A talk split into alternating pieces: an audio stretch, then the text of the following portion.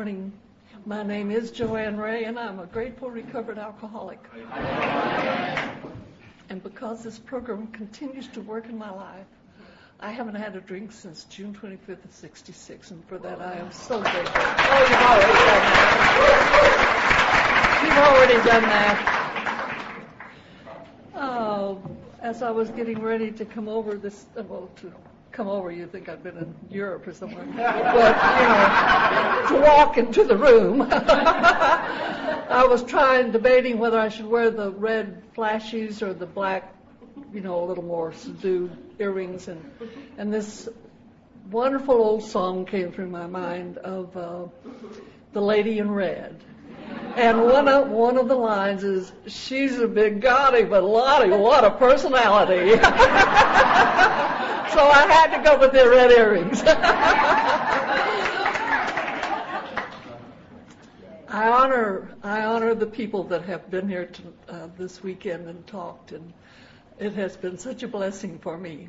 And I am really not a convention speaker, but I uh, and I feel like it's, you know, something that I am even here. It's just, I don't know, the flukes that we get in our lives. Uh, that's okay. I'll give you another A plus on your next assignments. Uh, I also believe in having a good time, and that is exactly what I intend to do today uh, you know, and it won't matter whether I'm good or bad or indifferent because you're going to hear me how you hear me, and that's the way it's going to be. It doesn't matter who you are because that's the way I hear it through my own filtering system. And it, you, and as my good, wonderful new friend Clara told me at breakfast, don't forget if there's just one person, you know, she prayed, just let me give something to one person that will help make their lives enrich their lives and make it more spiritual, that'll be great. I don't know about the spiritual part, but maybe we can have some fun. I uh, I grew up over in Fort Worth, and was a I was a pretty good student. Uh, had uh, well, I was a good student. What am I talking about? and uh, but I, you know, but I was a I was fairly rebellious. I was the fifth of six children, and honey, I hated them all. um, well, I did. I used to have a nightmare. I went to therapy for a while and found this out. Now, whether it was his idea or mine, I don't know. But uh, but I found out that I used to have a nightmare recurring nightmare where I killed everybody off in the family, tried to kill me but couldn't do it, you know, and then I'd wake up screaming and I'd run into bed with mom and daddy who I just murdered. so, you know, uh, I was not happy, let's say that. and yet, on the other hand, I was just as wonderful, you know, I just really enjoyed life. I really be, enjoyed being out there. But then when I got home, it was turned around. Uh, I think that's why I was such a good student was because it was out of the house. you know, they weren't teaching me at home, and uh, I played piano, studied piano, and that was a great thing for me to study also because you don't have to be around anybody when you're doing that. You know, except that teacher. And one way that I got back at this family uh, we lived in a two-story home, and of course, the piano's on the first floor. And I would wake up early in the morning, and I'd go down at that piano, and I would practice Czerny exercises. Now, if you ain't never heard one, pray that you don't. they are the most boring things, but they're great for finger development, you know. But.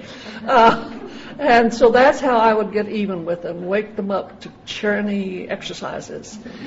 Uh, well, I went on to school, well, and uh, went to high school, and the Second World War broke out.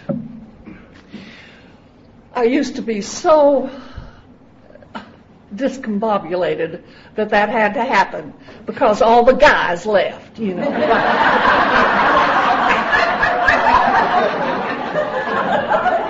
talk about selfishness, self-centeredness. Well, I'm just giving up my life for you, girl. You know, uh, but uh, I, you know that's just way my mind went. I could not.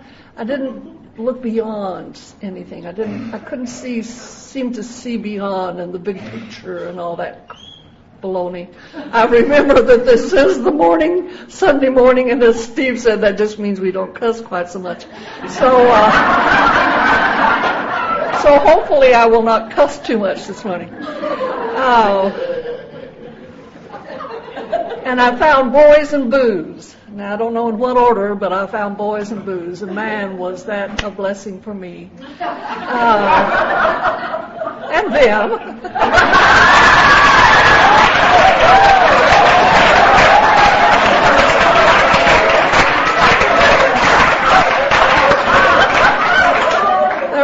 old saying, you know, well, eat, drink, and be merry because tomorrow we may die. You know, well, I fell for it every time. oh, God. Stupid. I want to say something real, interject here. I, if I had wanted to, I could have kept paying for dues in Mensa. So I have a nice intellect, okay? But I don't know a damn thing about how to live. I mean, I have made some of the worst choices that I've ever, that a person can make. I mean, you know, choose booze and, instead of college. Well, yeah, that's what I did.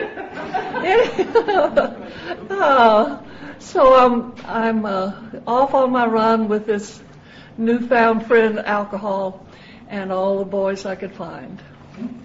Uh, there was a, the, the thing to do at that time was to date the men from the Air Force because they made more money than the, you know, the grunts. However, there's nothing wrong with them. You know,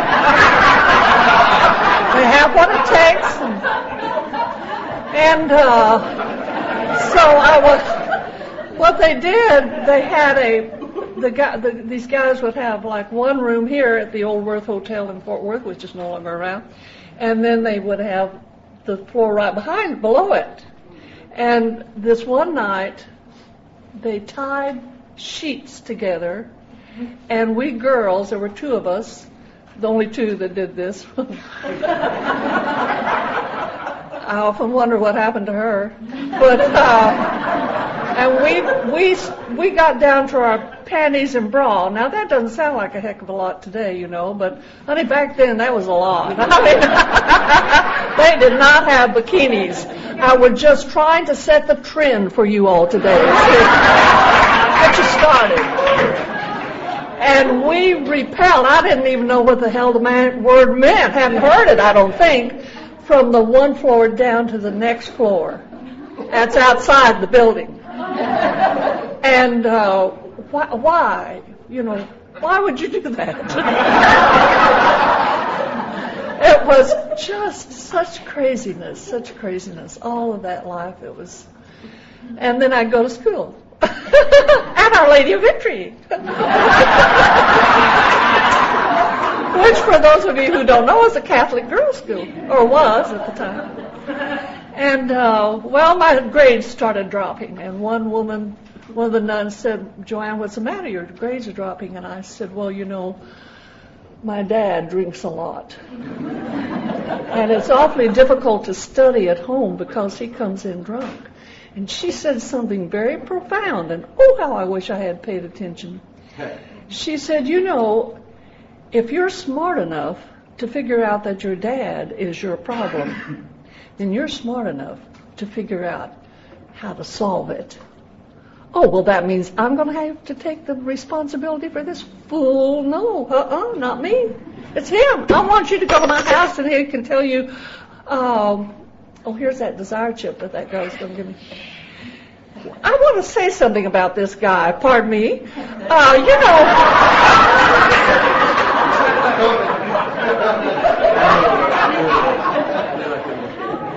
He was up here doing the deal about remember to sign up for golf and for this or for that, and he never said bridge, and I had to remind him, and and he accuses me of being an Al-Anon or needing it, and I'm accusing him of needing some memory lessons.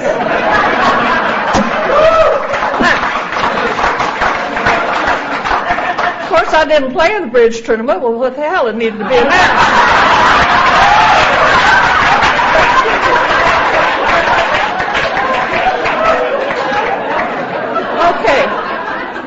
I? Anybody have any idea where I am? but not. Yeah, if we'll see, and if I could really figure it out, then I would not be a problem here, would?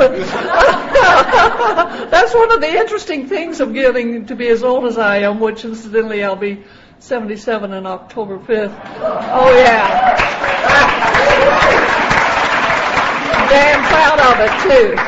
And uh, I have some friends in the room, who, at least one who's up there too, and I love that. I love that idea of our being still being sober and still being old and still being involved in Alcoholics Anonymous, which I love. I've always, I've, I sort of laugh to myself every once in a while. I can imagine a newcomer saying, my God, she has 36 years. Hell, hadn't she gotten it yet? You know? what is this? But it's, it's just life. It's just a wonderful way of life that I enjoy. I don't need to go anywhere because I've heard other people say this too that, you know, this is like, um, Peyton Place. Who needs to go anywhere else because we got it all right here? In fact, my sponsor used to tell me that I had to sit on the front row. And when I asked her why, she said, because I don't want you to try to figure out who you're going to be sleeping with tonight.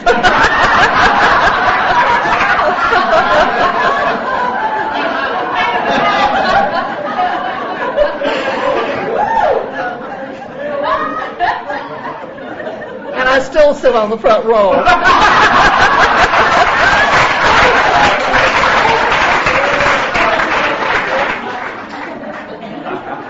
because there used to be an old saying, and I can't remember the damn thing, but it's something about gray hair and the chimney still, you know, belching with desire.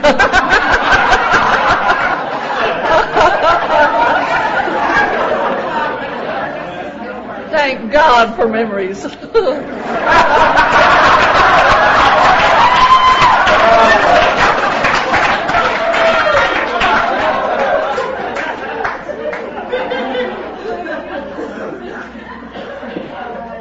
I, uh, I'm really not knowing where I where I am right now. I mean, I know where I am, but where am I in the story? Uh, doesn't matter. Doesn't matter, huh? No, you said if you figured it out. Said if you're smart enough to figure out what your problem is, then you're smart enough. Oh yeah, that lady, that nun, right? And see what she did? She put it right back on my shoulders. You you are going to have to figure this thing out. It's your your responsibility, not your dad's responsibility. And uh, boy, that I heard things like that, see, throughout the years. And as brilliant as I am, it never made a damn because I was so so into myself. And you, if you're an alcoholic, you probably know exactly what I'm talking about. I'm so into myself that I could not get out here and see that I am harming you. That I may be harming you. Of course, today, and I really believe this, and a lot of you are going to say, oh my gosh, what did she say that for? But I don't believe I can harm you anymore. I really don't. Because you're responsible for yourselves. And only you can determine whether I have harmed you. I can't do that. You give me permission to harm you, and that's the only thing. And if you don't give me permission, then I can't harm you. It is certainly my intention today never to harm anyone again, whether it's by, you know, hook or crook, I don't care. I never want to harm anyone again.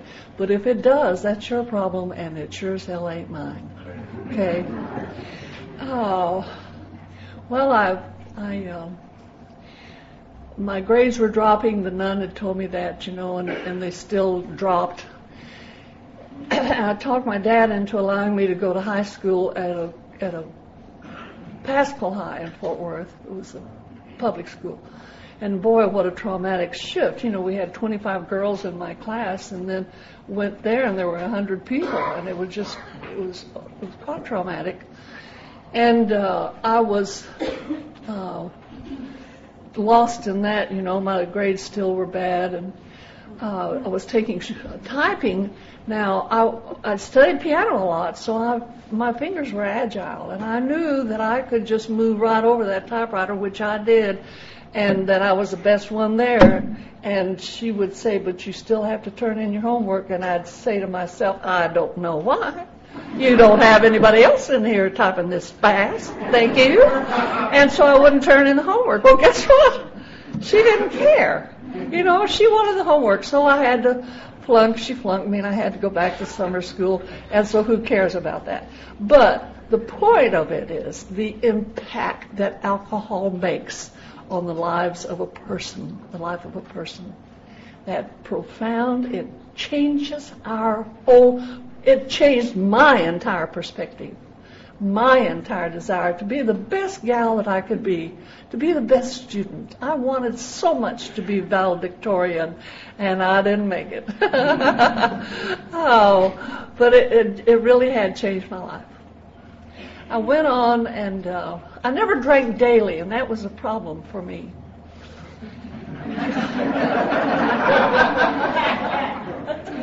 uh, when I started trying to sober up. Because if I don't drink daily, then obviously I'm not an alcoholic. See, and so if I'm not an alcoholic, then I don't really have to be coming to these fool uh, uh, meetings, you know, and doing all that serenity prayer stuff, you know, uh, and trying to be kind. Because I was, I was, I've always been. I do not have that anger today, for which I am blessedly grateful. But I have always, I've always been an angry girl, always been angry.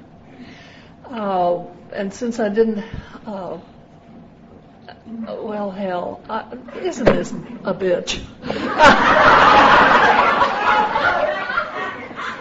I wanted to be a good woman. I wanted to do all of those things, but it just wasn't coming off that way. It just wasn't turning out that way. So I go to work uh, selling hosiery uh, at the old Meacham's first when it first opened up in Fort Worth, uh, and uh, you know, had some adventures there we won't go into. But, but I always wanted to be discovered. And it made me so mad years later to find out that everybody in AA wanted to be discovered. I was, thought I was the only one, you know.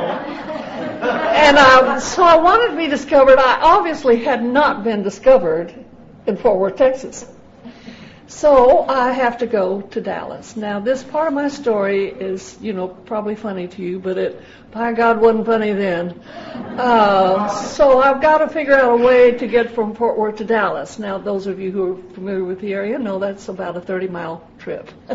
We're not talking about New York. And uh, but I don't have any money. I have never had any money. So uh, I'm going to sidetrack again, and please somebody help me remember where the hell I am. Um, one of the one of the uh, uh, parameters of success in AA is not having money. You know, there are a lot of us that I have noticed that don't wind up being wealthy. But the wealth comes from in here. It, and that, I'm not saying that you can't. I, I hate it when people say, "Oh, well, if you're if you're wealthy, then you'll never stay sober." And hey, that's bullshit.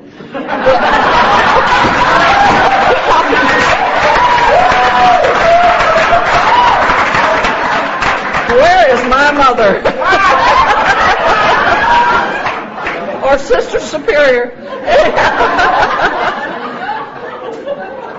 you know, the wealth comes from within yourself. And if you're sober today, honey, you're as wealthy as anybody in the room. Absolutely. So don't ever worry about that. Now, where was I? Oh, yeah, I'm trying to get to Dallas. Okay. On the bus, On the bus, yeah. Somebody's heard my story before. Oh. Well, I don't know how to get enough money together because I really don't know how to save money. Oh, well, that's fool. I, I would know how if I wanted to, but I don't. So, much to my children's chagrin. uh,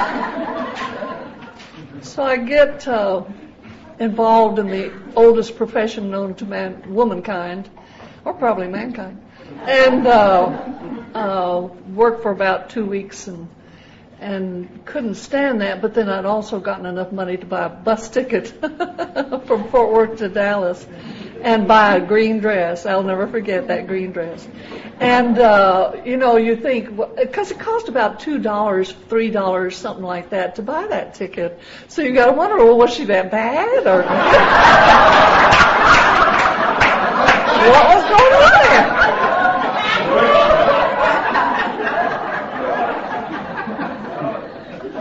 So I get to Dallas and I start working at a uh, little Quonset hut that was a you know joint beer joint and met the man of my nightmares and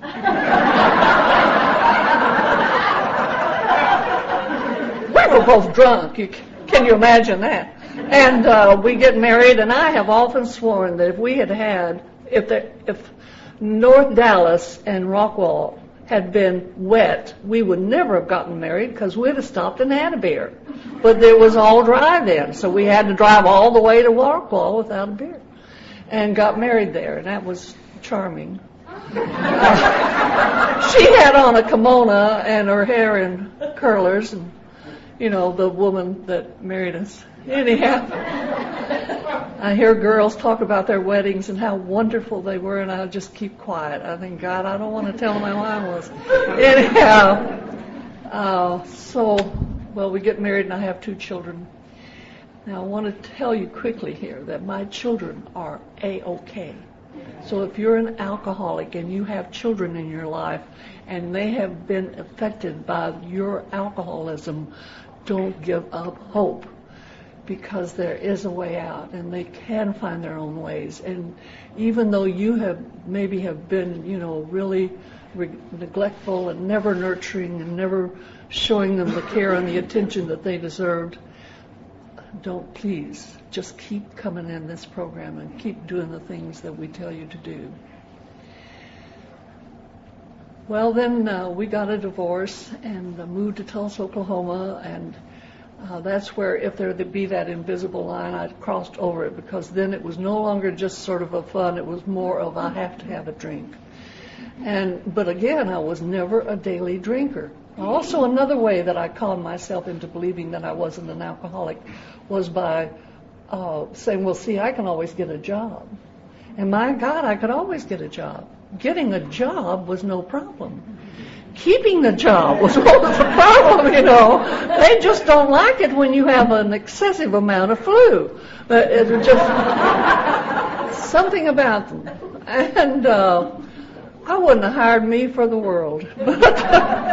But uh, so you know, and with that kind of false information, then I kept denying the fact that I'm an alcoholic, and I kept denying it and denying it. If I had stayed sober from the first time that I came to AA, I'd have something like 48 years of sobriety today, but I don't, and that's okay. There's nothing wrong with that. I also never do this. When someone asks me my sobriety date, I give it to them. I give them my sobriety date. I don't say, well, I was here in the 50s, you know, and uh, uh, that that meant something because I don't believe it does. I believe that whatever the hell it was I thought I'd learned back there was of no value, or baby, I wouldn't have gone out there again. I would not have gone out there again. So I go. Uh, Oh, and I, I'd also like to interject here too. Steve was talking about choice. You know, the book tells us we lose our choice, our power of choice.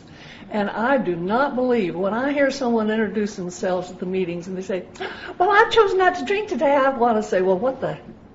Why are you here?" Go ahead it's Sunday morning, darling. but you get the idea. oh, you know, why are you here if you can choose? Why are you here? Because I, I can't choose anymore. If I have a drink today, I know I'm going to get drunk. I know that without, because I did it for 10 or 11 years. So I don't have to prove anything anymore. Well, I get into Tulsa, and uh, for some reason or other, and I'm, my brilliant mind, remember I'm very smart, uh, tells me that maybe I'm having a little trouble with drinking. So I call Alcoholics Anonymous, and I'll, this couple came and to pick me up to my first meeting, and I'll never forget. I said, "Maybe this will help me with my complexion." Man, I'd have given that gal the number of a good dermatologist, you know. but they didn't. But I'll bet you they were thinking in their minds, this one may not make it, because she's here for the wrong, wrong reasons. So that was my adventure into Alcoholics Anonymous. I don't remember anything about it. I just remember coming in and going out and coming in and going out. I, uh, and the children, oh my, it took me 10 years of sobriety before I could tell this part of my story without crying.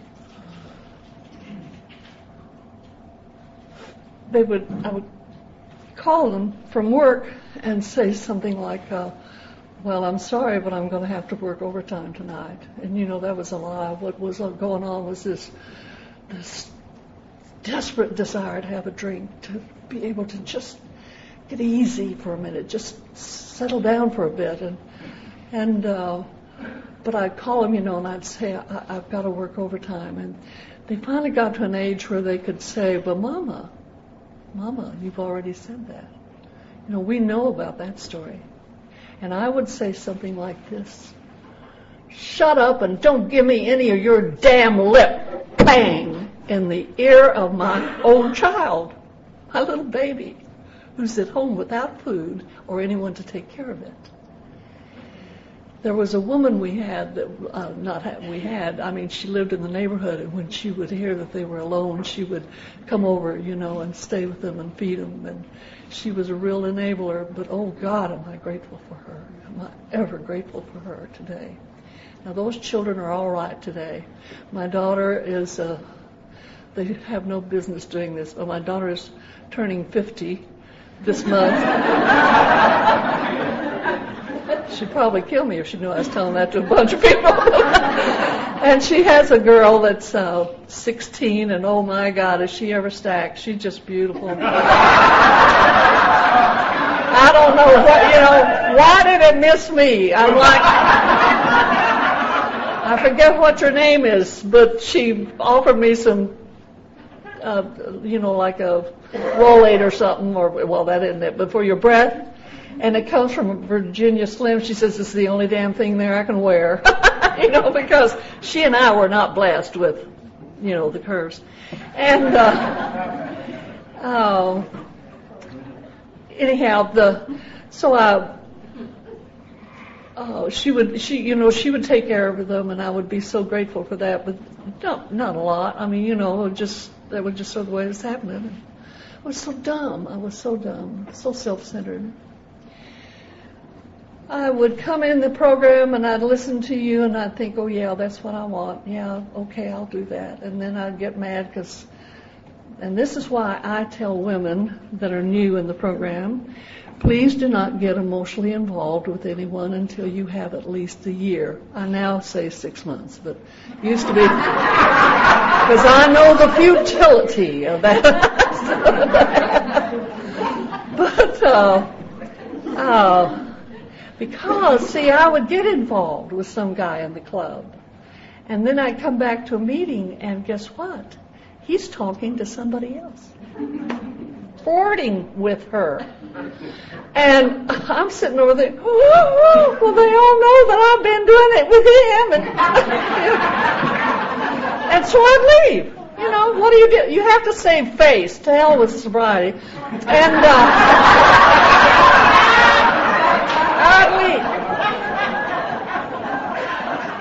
Because I couldn't emotionally take it. See, I hadn't got my marbles back. I hadn't been able to get into that, even a glimmer of what emotional sobriety might be all about. So that's why I suggest to them, please don't do that. Now, I have a reputation of being a rather tough sponsor, but you know I've never had a gun. I've never, I've never held a gun to anybody's head and said, you gotta do this. Because it would be futile uh, you know, they'd say, your gun, let me show you my gun. and I'd be like this.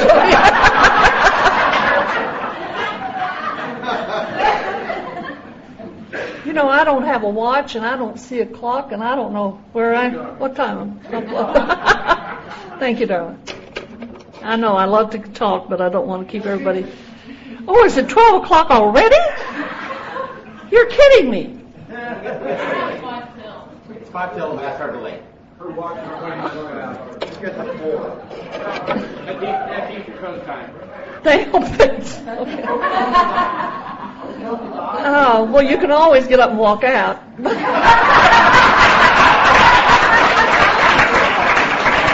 I'll just never speak to you again.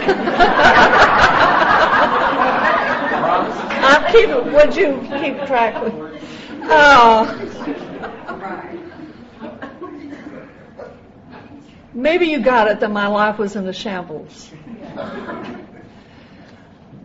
I got mad in Tulsa. I got I got fired and uh, came to Dallas one more time because that was my only geographic, and uh, came to Dallas and once again I'm in and out and I'm in and out and and, and people would say uh, that you know like say three years ago they'd come in with me and they're still sober and I'd come back again and they'd say well we sure have missed you.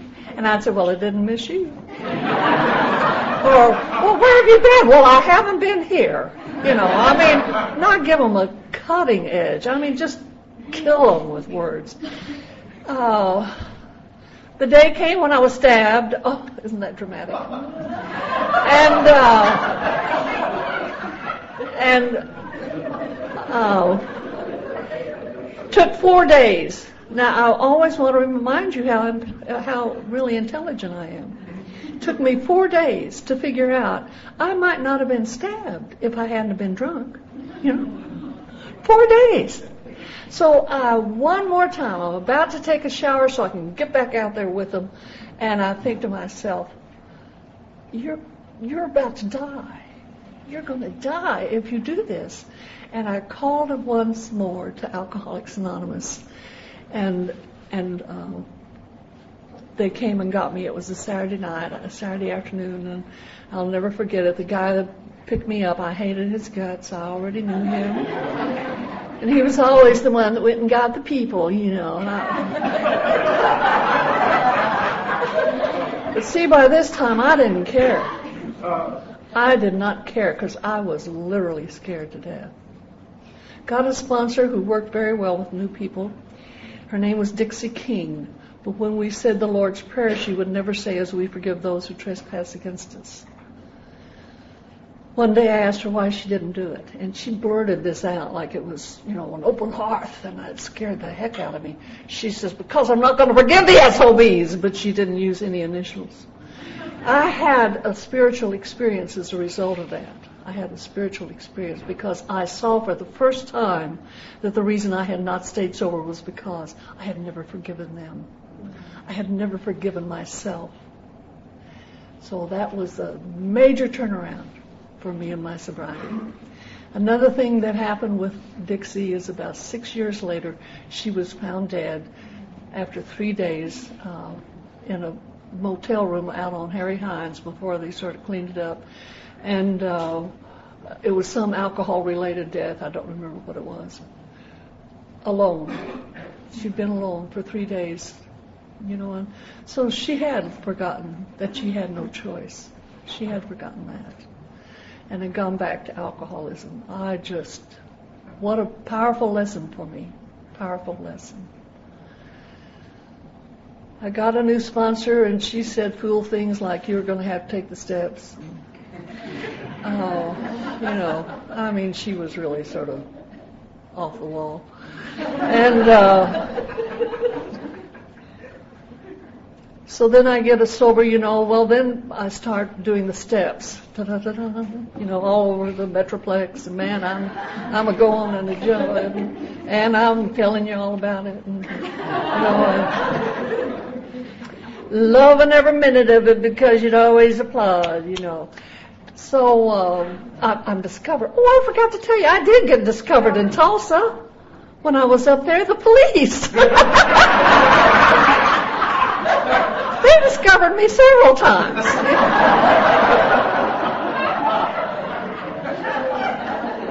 they discovered me once here in Dallas after the assassination of Kennedy. And, uh, the, and when they were taking me in, you know, I said, well, is this where you guys allowed Oswald to get shot? You know, but, but you, but you have to take me in. You, oh God, I was so arrogant. Um, and the woman who was the matron, she's going through my purse and I had a rosary in there and she says, what is a good young girl like you doing in this place? And I said, I don't know. I didn't know. I didn't know what I was doing in there, except I was mad go all along and I'm, you know, Miss Universe, I'm Miss, well, Miss A in the area, and I just think I am so great.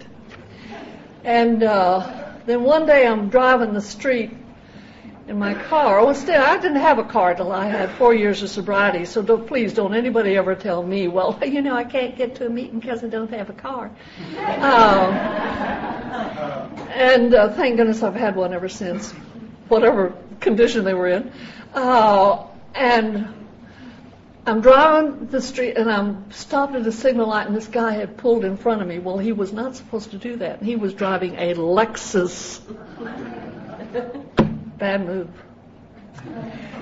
The light turns and he goes and I come along behind him and by God, I'm tailgating him. And then I, you know, and he's looking at me in the mirror. And then I scoot up ahead of him and I throw my brakes on in front of him. So he has to go around me. Well, that's okay. I'll tailgate you smart. And I don't know how far along we did this, but I am really, I can imagine in what he must have been thinking, what is that old gray-haired lady doing? You know? oh, and thank God my body took over and my back went into spasms and my throat is closing down and my hands are shaking and trembling and I'd already had two open heart surgeries and I knew I didn't need any more problems. So I finally was able to stop, you know, and collect myself. Well, I went to a meeting that night and was telling somebody about it and and there was also a girl I was sponsoring who was going to have to drive to Wisconsin with only three weeks of three months and so he was hearing us, you know, and he said, well, hey, I've got some tapes that she can listen to while she's driving to Wisconsin. And I reared myself up to my five nine frame, and I said, "Oh, thank you very much, but you know, I'm her sponsor." And I tell her what to listen to. Thank you. oh, so he gave us both a set of tapes.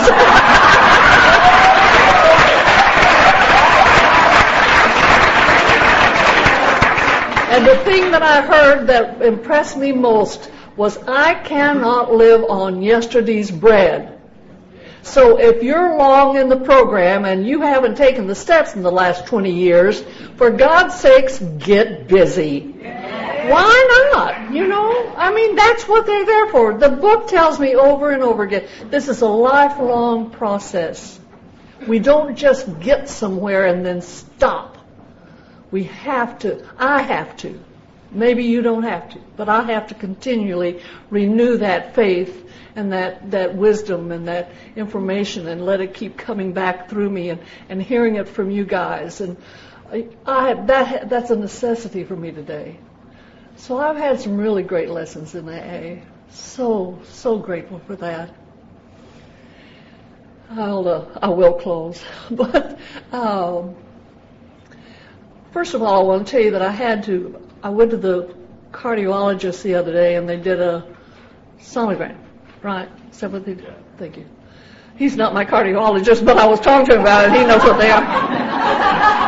it wouldn't be bad though, you know, honey.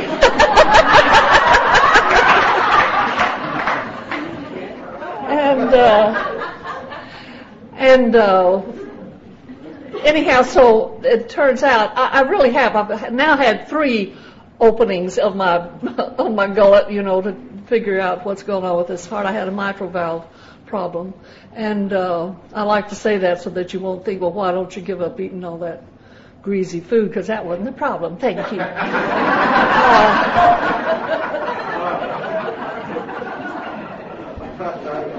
and I, and the last time they really didn't think I would live through it at my age, you know, that I would that that was just what a couple of years ago and a year and a half. And uh, uh, so here, so they, you know, they're watching it pretty closely.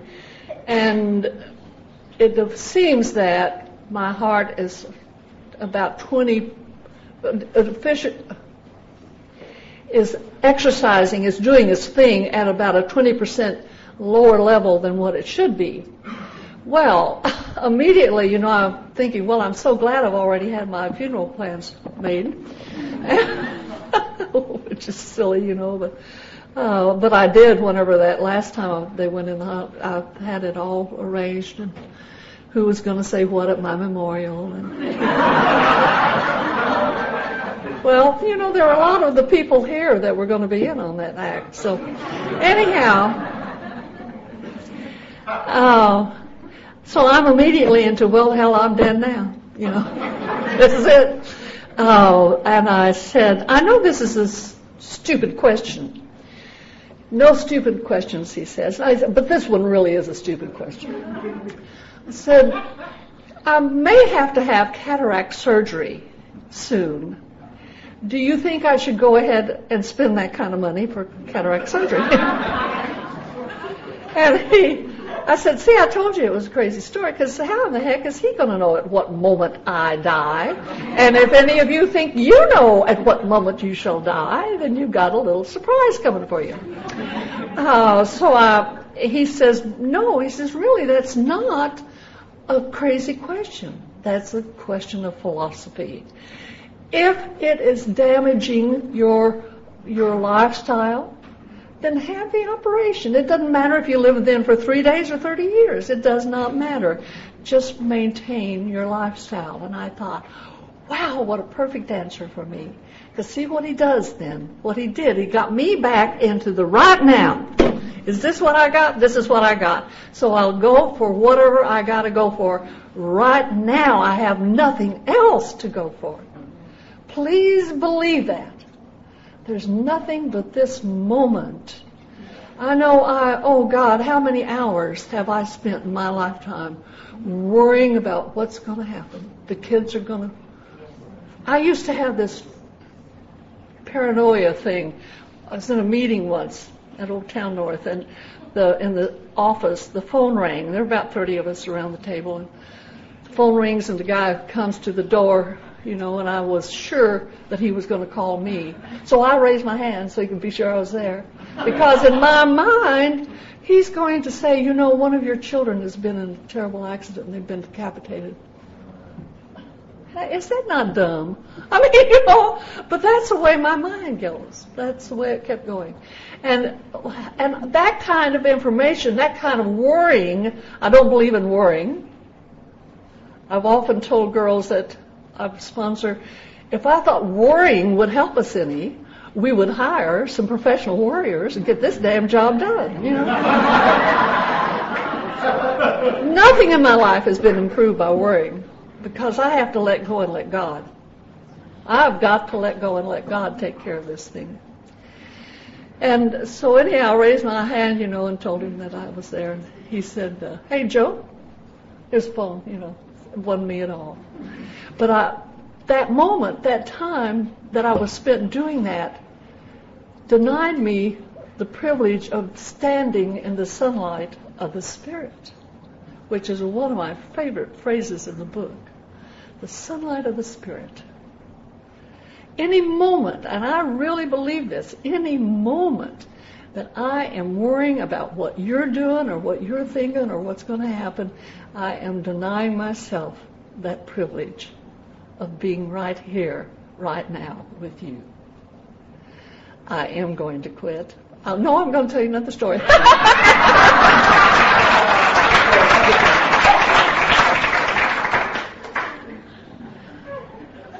After my first open heart surgery, apparently something strange happens. I, my theory is that the love runs out of your heart.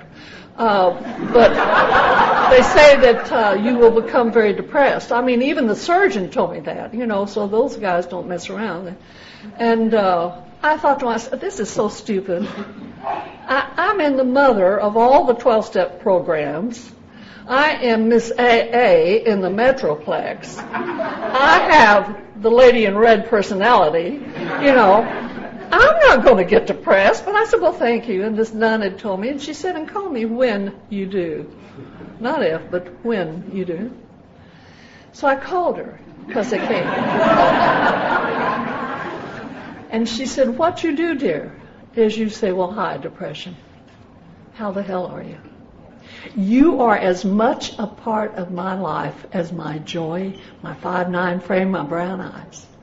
You are, so I'm going to, you're part of me, and I'm going to take care of you and nurture you and put you to sleep or wake you up, whatever needs to be done.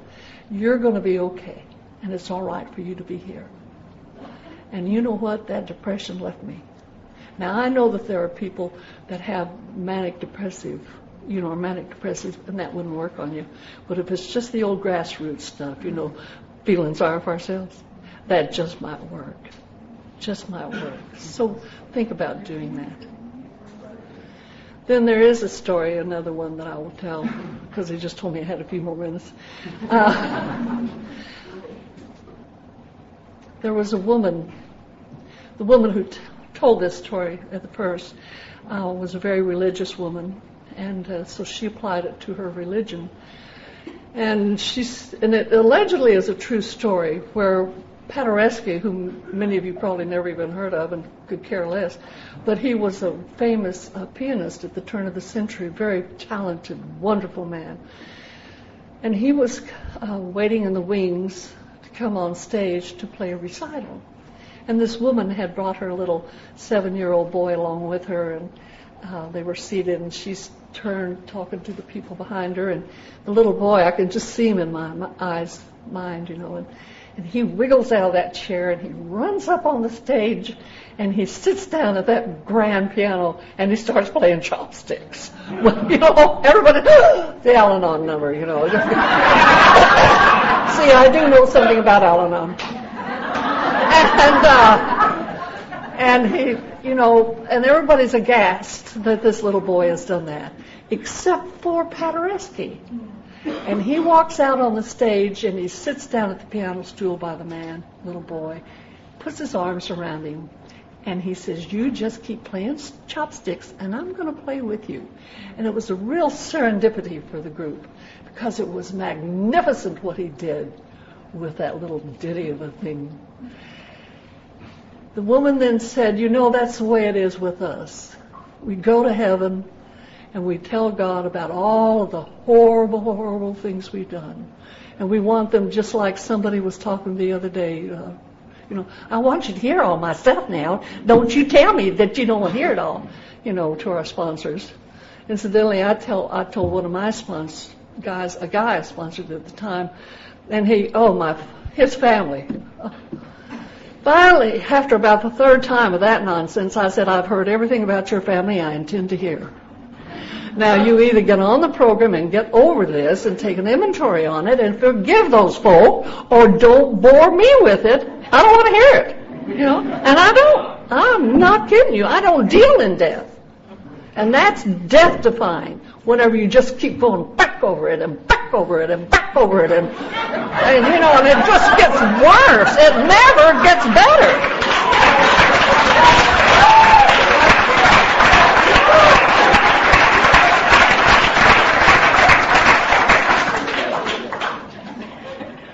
And the story, and then, and then uh, God just tells you know the person it's okay. All we do is make beautiful music up here. Well, that's what I think we do in AA. You know, we come in so destitute and so disarranged and so spickable and despairing and all of those words. We just hate ourselves so tremendously. But in AA, we we just put our arms around each other and say, "Come on in. We're just making beautiful music here." And I hope that all of you get to complete your symphonies. Thank you so much for having me.